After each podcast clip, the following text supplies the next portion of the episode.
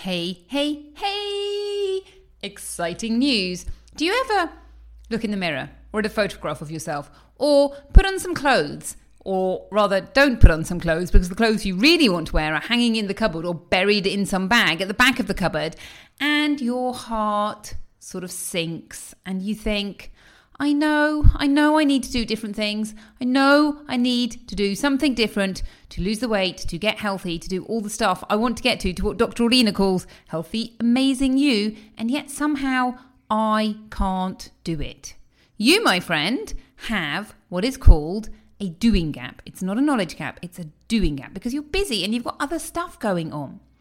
So, the Radiate and Renew program, starting, drumroll please, next week. We're kicking off on Tuesday next week. It's super exciting. You will learn to do four small but mighty habits that you are going to enjoy, and it's going to be easy. Now, the idea of this, there's two ideas behind it. Number one, you do the habits. In a year's time, you've still got the habits, and they really have moved the needle. You know, you're really doing things slightly differently. But also, once you start doing things differently, you realize that you can carry on doing things differently. And so you might decide, hey, I'm going to do the reboot, or I'm going to do something else.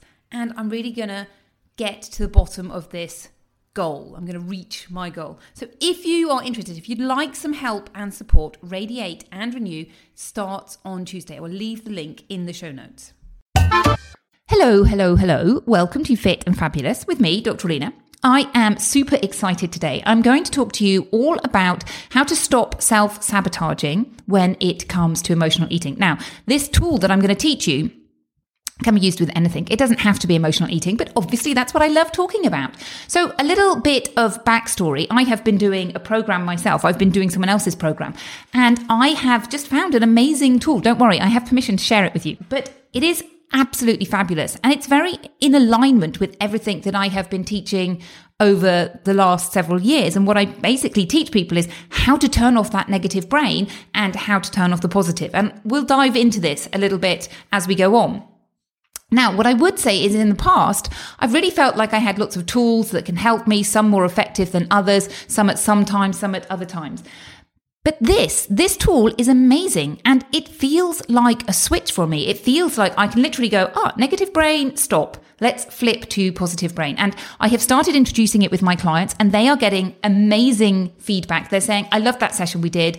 I've lost weight. Isn't it amazing? Fabulous. This is really super, super helpful. And talking about losing weight, if you want to lose weight, and you're thinking, I need some of this, I need some of Dr. Orlena's super support, then you can still join the 12 pounds in 12 weeks program. It is an amazing program. And guess what the results are? Yes, you've got it 12 pounds in 12 weeks. Now, if you don't want to lose weight, that's absolutely fine. It's all about healthy eating and mindset, really. And if you want to lose more weight, then no problems either. What I really suggest you do is if you're interested in the program is book a call with me and we will chat and I will explain it to you.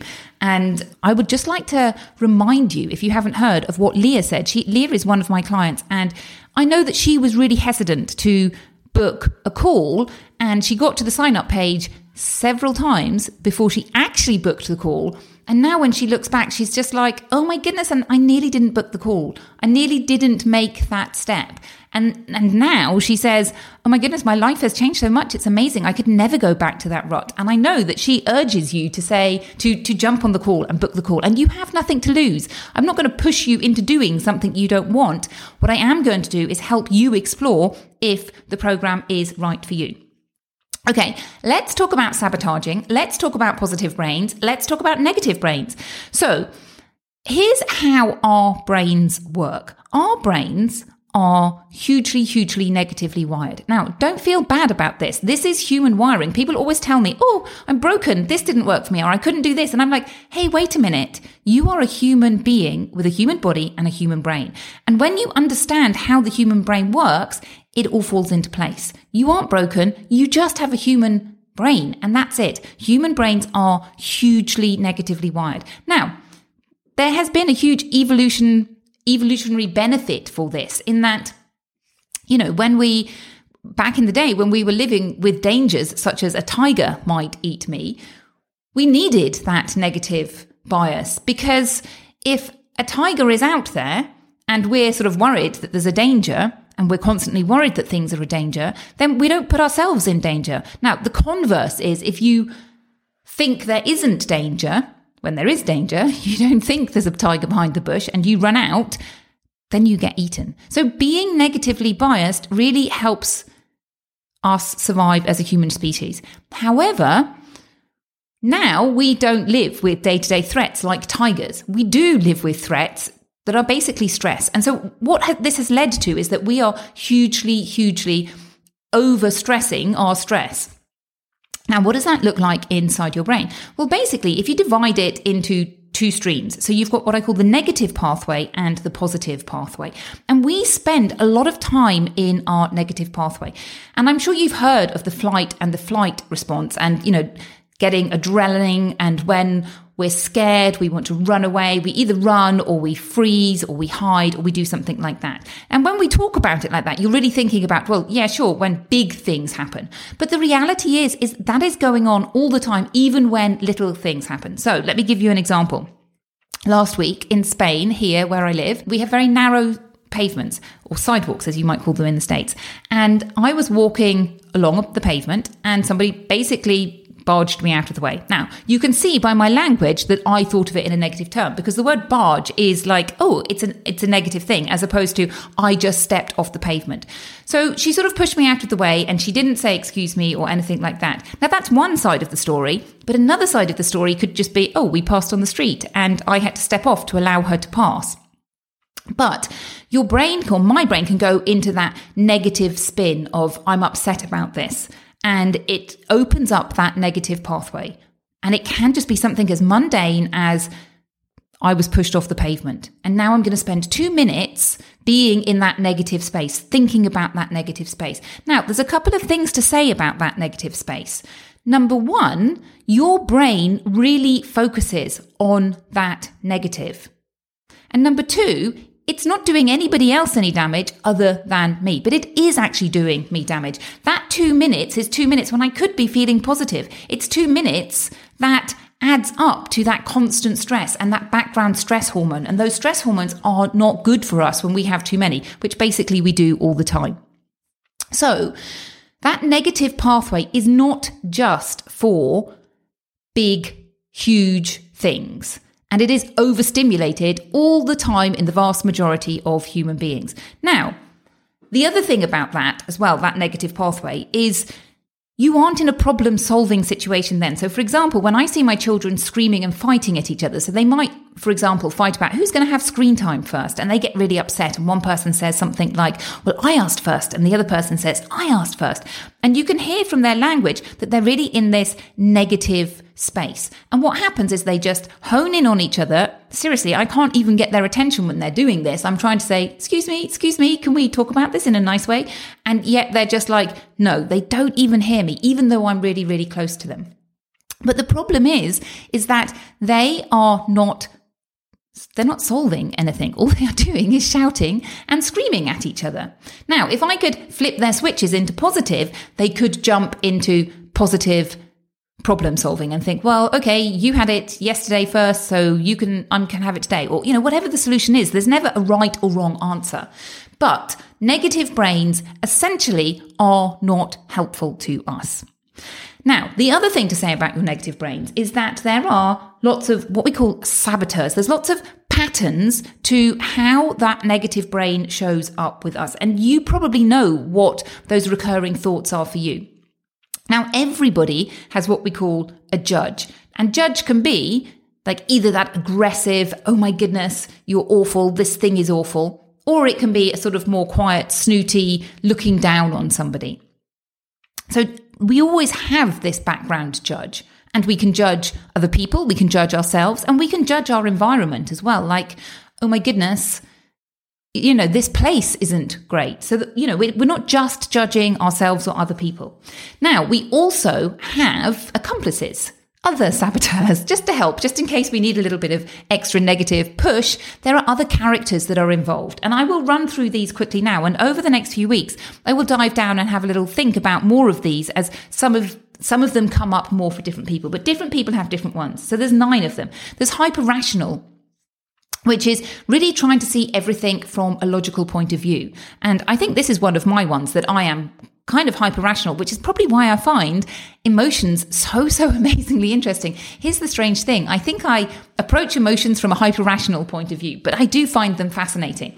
But essentially, what a hyper rational person is doing is not paying attention to emotions and not allowing for emotions within any particular situation. And as I'm always trying to tell you, humans are emotionally driven. We are hu- we are emotional creatures as opposed to logical creatures. Okay, so we've got that high achiever, hyperachiever, that person who really has got high goals and wants everything to be right. We've got controller. I put my hand up to being a controller, particularly where my kids are involved. And I would say I think in different situations, different saboteurs come out and derail us restless. You know you get bored of something. Avoider you avoid doing something. Victim mentality. Oh my goodness my children are all victim mentality. they all have this victim mentality. They're always like oh it's mummy's fault. I'm like i wasn't even there. How can it be my fault? But you know that blaming other people and not taking responsibility for yourself. Pleaser you do things to please people all the time. Stickler so you want things done in a particular way and hypervigilant. So that's really looking at danger. And, you know, I can definitely see hypervigilant, particularly when I had children. And you train yourself to be hypervigilant when you've got young children around. But obviously, when they grow up, you can let that go a little bit. So, just to let you know again what the saboteurs were there's hyper rational, hyperachiever, controller, restless, avoider, victim, pleaser, stickler, and hypervigilant. Now, that's all the negative side. And now on the positive side, you have what I call the positive brain and what other people might call the sage or wisdom or just being in that energetic space. Now, the difference of this energetic space is actually you get things done because you come from a place of empathy and curiosity and you can do problem solving. So, for example, with my clients, when we're talking about emotional eating, and we always start off and I say, right, you're going to go and do a two week reboot and you're going to go and eat amazingly healthily. Now, obviously, I talk to people about how they're going to do this. And then after a week, they come back and they say, Oh, I didn't do this right. And I would say, Yeah, but that's a golden learning opportunity. If you come from that place, from a place of curiosity, like what is going on, then you can understand what is going on and you can then make changes. And that is a, an amazing place to be as opposed to beating yourself up. So you can see the difference between positive and negative. Positive is much, much more helpful and it really spurs you on to do things. Now, this all sounds great. The other thing I would tell you as well is that apparently, or not apparently, fact, research shows that if you are in your positive brain 75% of the time, you kind of create this vortex this what I call a positive whirlpool, things that go up and up and up, and you start building up on things. If you're not in your positive mind 75% of the time, it's easy for you to be, be derailed. And I have definitely noticed this in my life. You know, I wake up feeling positive, feeling happy, and then suddenly my kids come and they start screaming and shouting and something happens or something else happens and you're doing fine until life hits you. But the problem is life always hits you. Now, I've always known this. I've never known the, the number, the 75%, that you basically have to build up this positive way of being for, until you reach 75%. And then it sort of self perpetuates. It, it keeps you going. You can maintain it.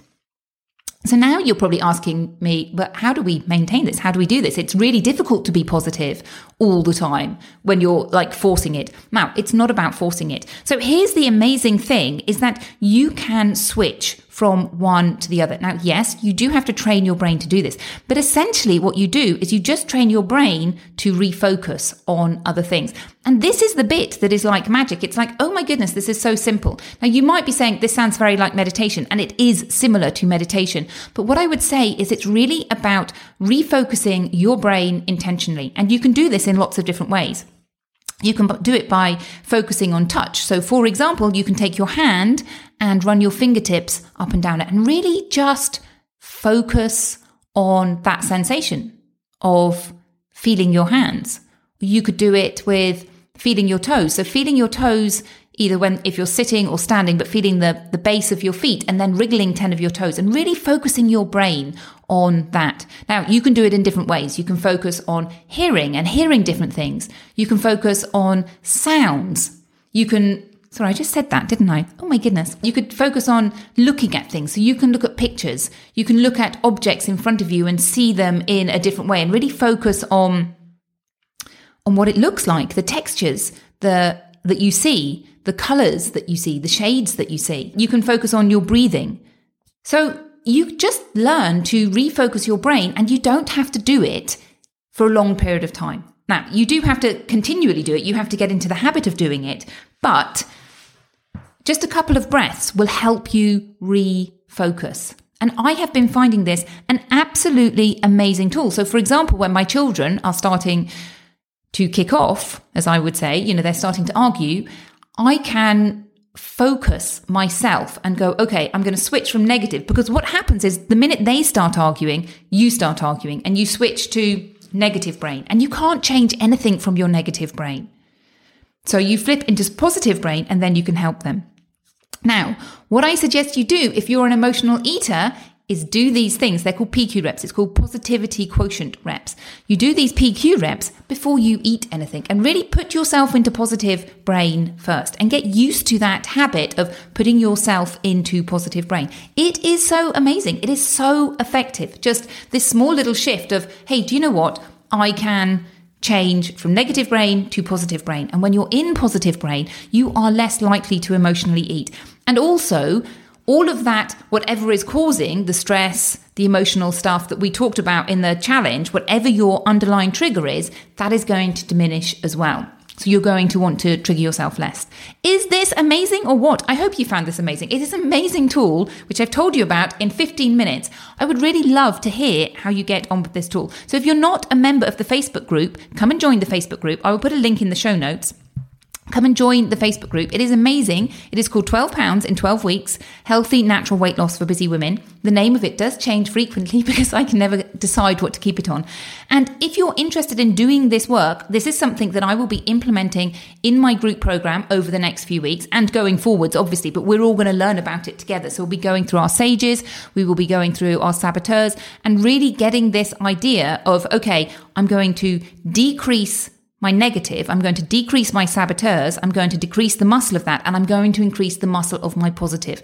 And when you can do that, you can apply it to anything, to healthy living, to your family, to whatever, whatever project that you have going on or whatever you want to improve in your life. It is truly, truly an amazing tool. So if you're interested in losing 12 weeks, sorry, 12 pounds in 12 weeks, then please book a call. Okay, have a lovely week and I will be back next week. Bye bye.